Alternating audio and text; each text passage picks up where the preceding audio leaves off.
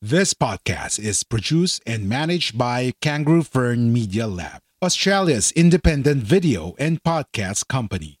We do the podcasting hard bits so you don't have to. We make podcasts easy. Book a call at www.kangaroofern.com. www.kangaroofern.com. Kung meron ka daw 12 million pesos, paano mo ito i-invest? Yun ang pag-uusapan natin ngayon.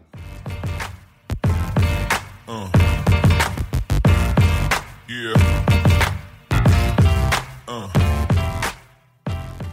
Hi everyone! Hello! Kamusta po kayo? And welcome to another episode of. Retironaryo. Ako po si Mimi. Jarvis? At natutuwa na in this episode, meron na naman tayong sasagutin na tanong, na nakaka-intrigang tanong. At obviously, yun ay tungkol sa kaperahan. So may nag-post sa Facebook ang sabi, kung meron ka daw 12 million pesos, paano mo ito i-invest? Yun ang pag-uusapan natin ngayon. So, options. Ano ang mga possible ways? Okay. So bago ang lahat, gusto mo nang Of course. So again, nagpapasalamat kami na kahit na hindi na kami regular na every Monday at sinabi namin na twice a month na lang kami mag-upload ng content, ay meron pa rin mga nagtitiwala sa atin. So thank you po sa ating mga new subscribers from Facebook, kay Genevieve Cambal or Sambal Kadungog, Del De Leon, Verti Pier, Albert Nograles Kohit, Eris Morks, Mayan Mamikpik Bernardo, Hi Mayan, Rowan Racelis, and the BA Philippines. And sa YouTube, si Carrie Roque. Hello sa inyong lahat and welcome to Veteranaryo.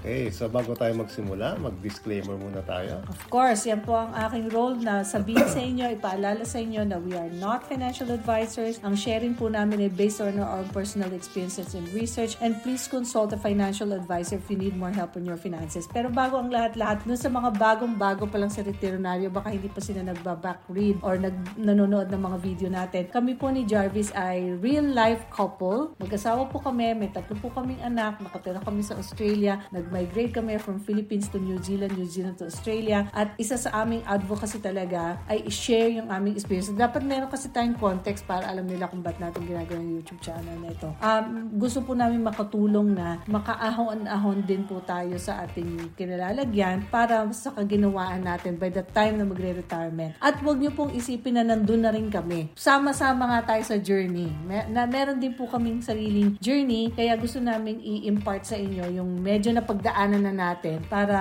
ano, marami silang ah, options na para sa future nila. Okay. So ito yung pinost sa Facebook ano. What would you do, sabi ni Facebook poster, kung sino nag-post, what would you do kung meron ka daw na 12 million savings? Yung may guaranteed na ROI or return on investment sana and passive income. I know most of you guys sasabihin stocks and SAR, some of it are REITs or rates. And if rates po, saan ba? Papaano po makakakuha ng ganon? Saan makakakuha ng ganon? Mm, okay. So, bago natin i-discuss yung details on pa- paano natin i-approach yung 12 million na yan, meron tayong dito general comments. Yung first comment natin, there's no such thing as guaranteed return on investment.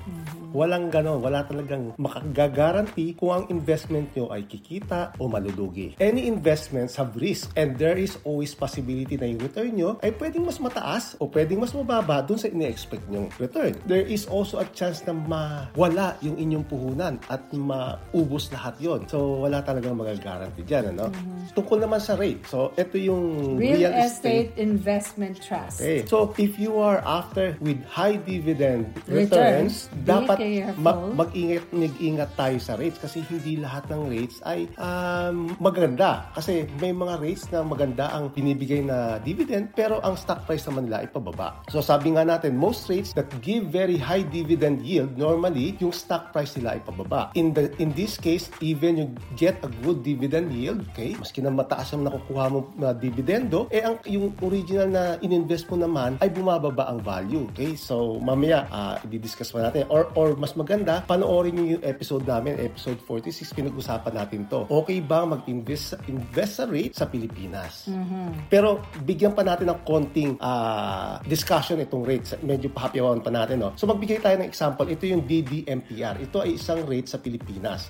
So kung mapapansin natin, um, itong graph niya, ito ay price graph ng rate. So medyo down downtrend siya. So nagsimula siya noong March 2021. So medyo bata pa tong rate na to, no? Kung kayo ay nag-invest ng 12 million dito sa rate noong November 2021, makakabili mabibili niyo ito sa 1 peso and 65 cents per share. So ibig sabihin, yung 12 million nyo, pwede kayong magkaroon ng 7 million 272,727 shares ang makukuha nyo just sa 12 million. Ang quarterly dividend ng ano ng DDMPR ay maganda. Ah, kung kukomputin natin ito yearly, pwede ka makakuha ng 800,000 pesos. So, almost 1 million ang Mm, mo. Yan ay nasa 6.79% na dividendo. Malaki. Saan ka makakita ng ganyan na? Bakit Sa- mo pinili yung DDMPR as an example? Ang Random ba yan? Hindi kasi O- madaming madami rin ako nakikita na ito ay isa sa mga nire-recommenda nila. Ngayon, ito ngayon ang problema. Noong November 20, 2022, ang stock price ito ay bumaba. So, nung binili From mo to 165, from 165 nung binili mo nung November naging 2021, 122. naging 122 na lang after one year. So, anong ibig sabihin nito sa value ng stock nyo, sa investment nyo? So, ibig sabihin, yung value of investment nyo na 12 million ay naging 8.7 million na lang. Kumita ka nga ng 814,000 per Pero year, mas malaki yung binawas. ang nawala naman sa iyo ay 3.1 million. Okay? So yan ang palagi nating sinasabi na kung kayo ay mag invest sa rate, make sure na naiintindihan niyo yung pinapasok niyo kasi hindi na hindi lahat ng rate ay maganda. Lagi natin nakikita sa YouTube at sa Facebook, mag-invest sa rate, mag-invest sa rate. Pero bago niyo gawin yan, pag-aralan niyo muna kasi baka mamaya bumuluga na lang sa inyo, ay dululugi na pala ako. Okay? So ti- ti- tingnan niyo muna, pag-aralan niyo muna yung nang So, mabuti. isa sa pag-aaral siguro nila, eh, yung mga nag-YouTube video ba na yun, eh, kumita na sa rate. hindi mo pwedeng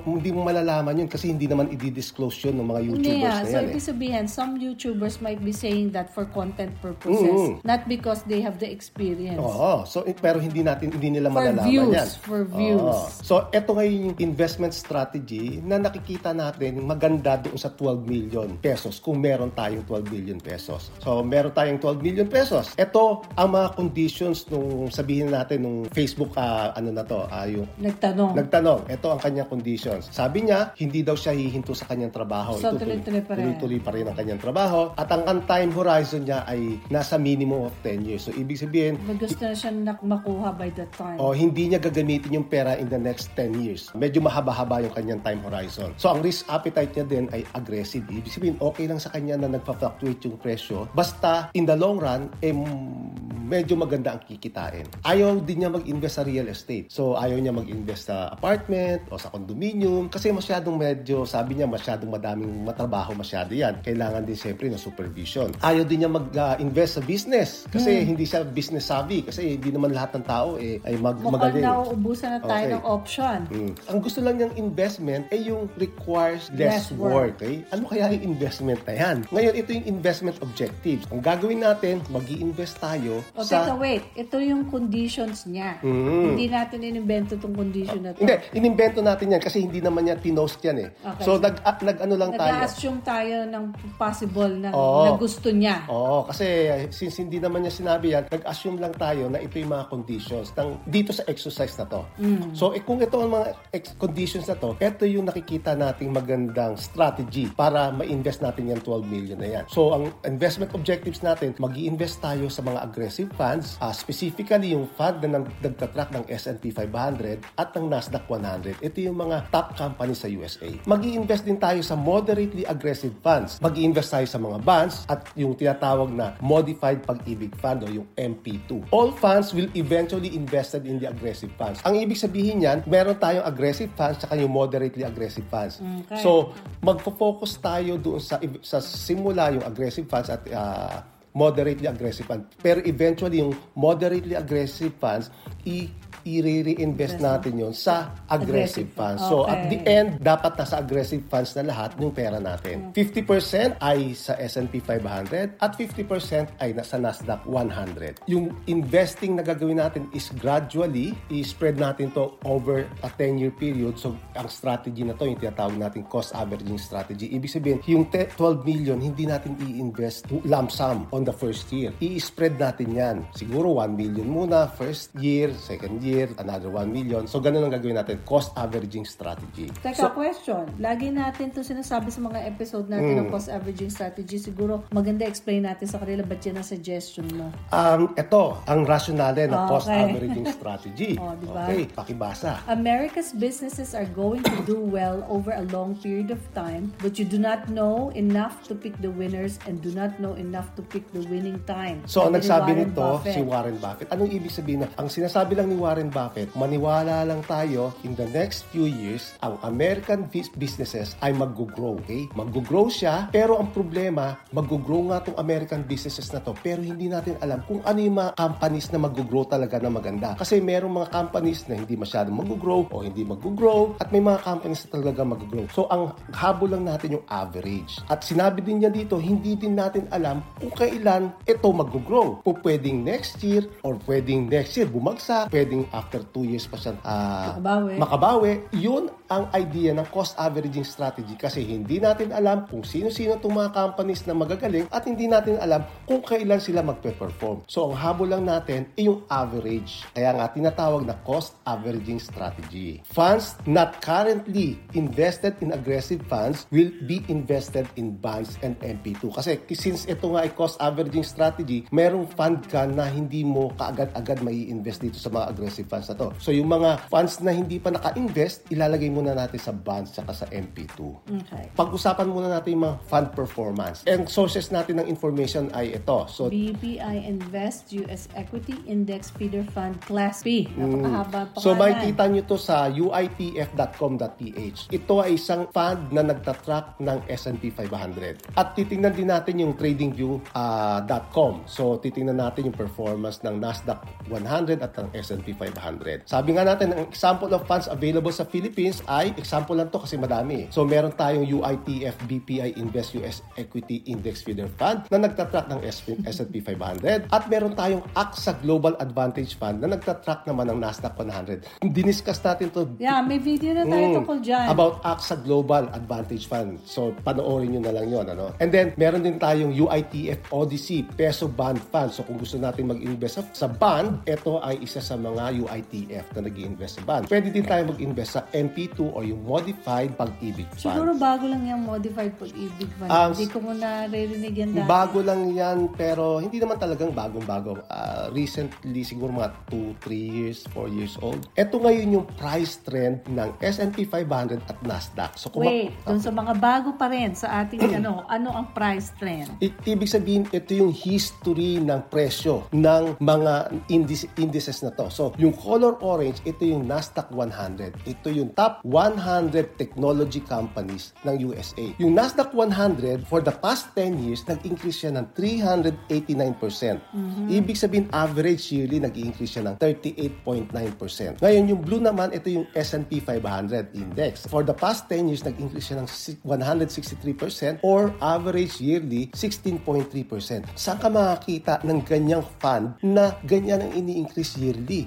16.3% at yung Nasdaq naman is 38.9%. Pero kung mapapansin mo, nagfa-fluctuate siya. May mga panahon na bagsak, especially ito, nung COVID ito at ah, yung war, bumagsak talaga. Pero nakaka-recover siya. So yan yung kanyang performance. Nasdaq 100. Yung fund naman na, na nagtatrack ng S&P 500, yung BPI Index US Equity Index Feeder Fund. Okay? Ito yung UITF na nagtatrack ng S&P 500. So, tingnan natin ang performance ng fund na to. So, na-conceive ito noong November 2019 at nagsimula siya ng price na 99.95 pesos per unit. Ngayon, July 10, 2023, ang presyo niya na ngayon is 157.58. So, almost 60 pesos. So, medyo bata pa tong fund na to. Almost 4 years pa lang to, no? Kung i-compute natin yung compound compound annual growth rate, ibig sabihin nag-i-increase siya ng 13.24%. Medyo maganda ang performance ng fund na to kung ikukumpara nyo sa ibang fund. Ikumpara natin yung index kung saan siya kung saan niya tinatrack yung index yung kanyang fund ano. So tinatrack ng BPI sa S&P 500. Ano ang performance ng S&P 500? Ang S&P 500 meron ng performance na 10.18. So ibig sabihin medyo mas maganda pa ang performance mismo ng BPI Invest US Equity kumpara doon sa tinatrack niyang fund. Okay?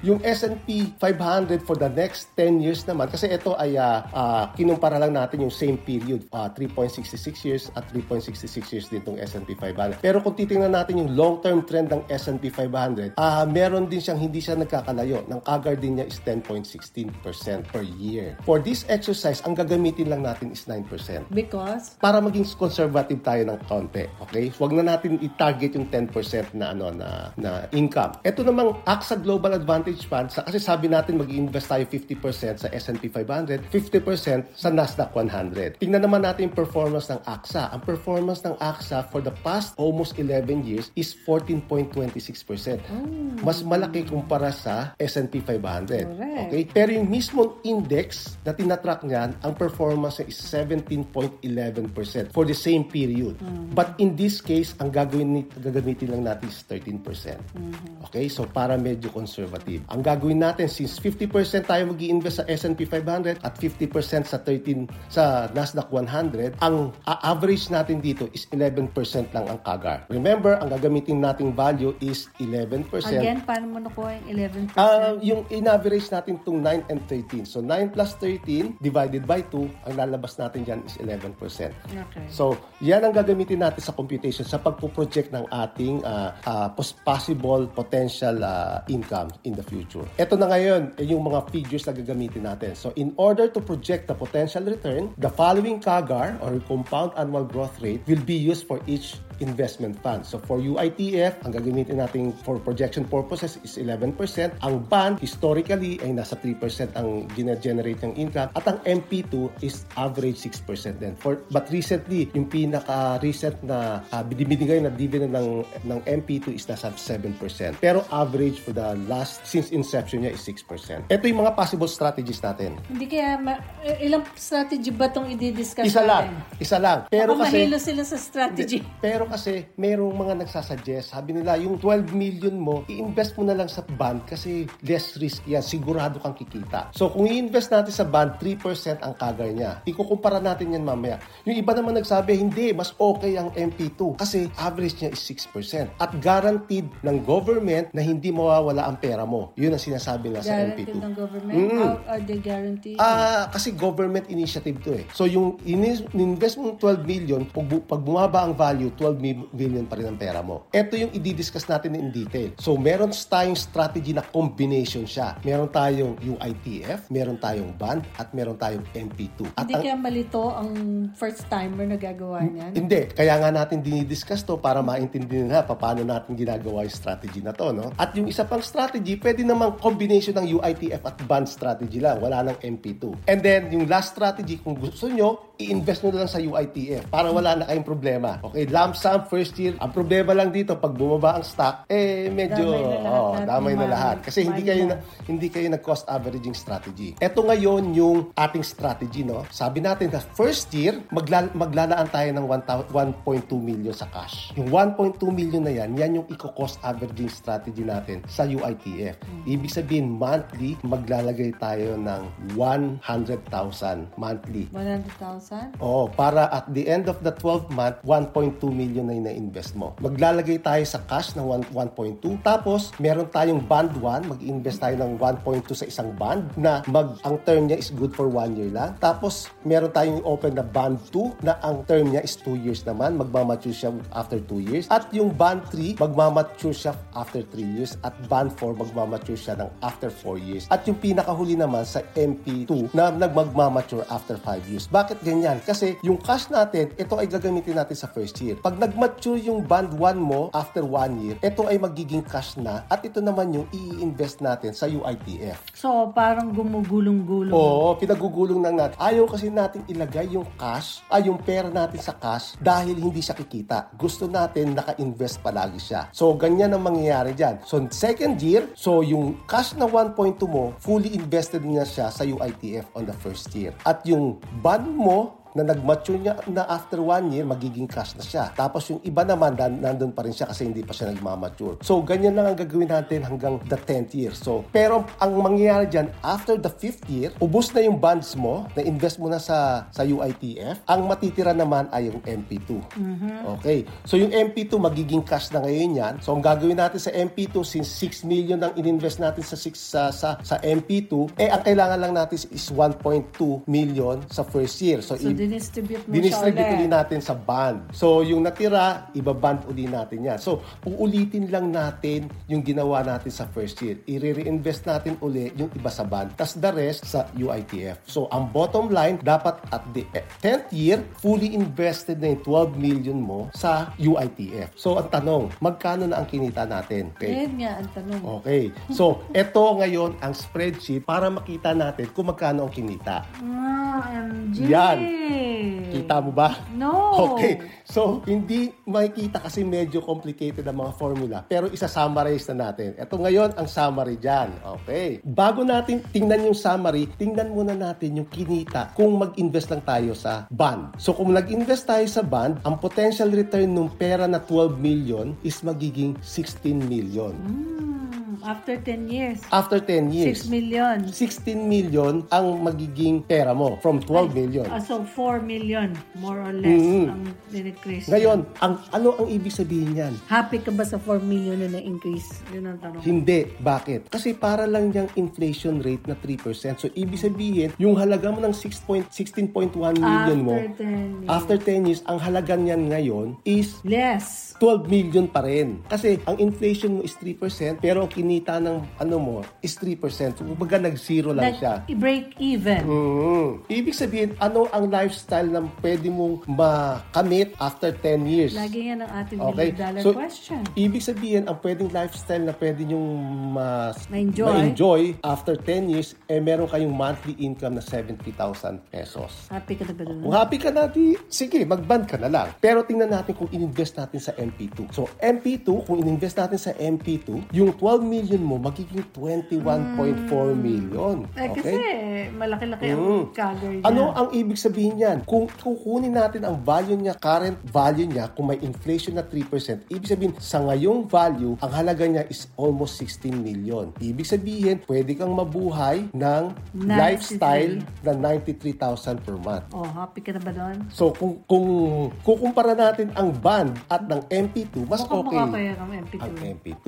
Okay, ngayon, ano ngayon kung yung strategy natin? So, ito yung strategy, i-result ng strategy natin na combination ng UITF, ng BAD at ng MP2. So, after 10th year, ang magiging value ng 12 million mo is 26 million. Ano ang halaga niyan ngayon kung mayroong inflation na 3%? Ang halaga niya ngayon is 19.4 million. So, ibig sabihin, ang lifestyle na may, pwede nyong makamit is nasa 113,000 pesos Mukhang monthly. type ko yung strategy na yan. Okay. ah. So, sa tingin ko, mas safe ito kasi naka-invest yung pera nyo sa bond at MP2 at hindi lang lahat sa aggressive funds. Pero may mga tao kasi na, na gusto medyo aggressive. Okay? Hmm. So, po pwedeng gawin nila UITF tas bond naman. Five-year plan naman to. Kung five, So, in short, Papa, Mm. pa-aggressive ng pa-aggressive Mm. itong pinapakita mo. Depende ngayon yan kung gaano kayo yung risk ah, appetite nyo. So yung isa pang ah, ah, strategy, eh combination lang ng UITF at bond strategy. Ibig sabihin, 5-year plan lang to.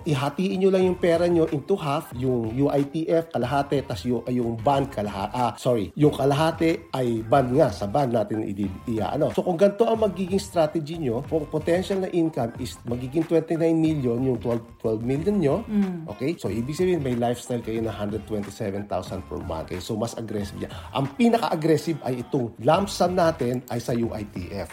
So kung ang UITF na nag-earn ng 11% yearly, may potential siya na maging 34 million after 10 years. Na ang lifestyle na pwede nyo mang- ma- makamit ay 147,895. Ngayon, hindi natin ito nire-recommend. Ah, okay. Okay? Kasi May tanong pa naman ako, Oh. pero since sinagot mo na, hindi Kasi ito ay medyo aggressive to. Hindi natin alam, sabi nga ni Warren Buffett, hindi natin alam kung ano ang mangyayari in the next year or two or three years. Baka biglang bumagsak. So pag medyo bumagsak ang stock market, eh affected tayo. So, ibig sabihin, kahit na ikaw ay willing Mm. na lagay sa aggressive at ang risk appetite mo ay aggressive, not all the time na gusto mo yon at available yung option na yon, eh yun na yung wisest way to go about it. Ang bottom line yan, depende sa risk appetite ng tao. So kung gusto niyang magsugal at maging aggressive, pwede niyang gawin niya. Wala namang issue yan. Pero dapat naiintindihan niya yung consequences. O pwedeng bumagsak ang presyo, pwede din naman tumaas. So, in short, ano ang iyong pinaka-recommended Yung sa- nasa gitna. not. Okay, medyo aggressive to pero at the same time, medyo cautious tayo. Kasi nag-invest tayo In sa bond. don't be too greedy. Mm, don't be too greedy. Ako okay na sa 113,000 monthly na, na lifestyle. Pwede na yan. So ito ngayon ang pinaka-summary natin. Okay? There are so many ways on how to tackle the issue. Okay? Depende yon sa financial advisor din nila. So, the approach depends on the following, ano? Depende yan sa inyong knowledge in investing. Kung hindi pa kayo masyadong maalam, eh, siguro mas okay na mag-bond kayo or mag-MP2 na lang kayo. Depende din yan sa time horizon nyo. So, kung yung 12 million nyo ay gagabitin nyo in the next 5